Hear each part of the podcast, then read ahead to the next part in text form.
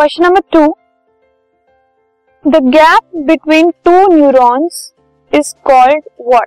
दो न्यूरॉन्स के बीच में गैप को क्या कहते हैं? A dendrite, B synapse, C axon या डी इंपल्स। सो दो न्यूरॉन्स के बीच के गैप को साइनैप्स कहा जाता है। This podcast is brought to you by hub hopper and Shiksha अभियान।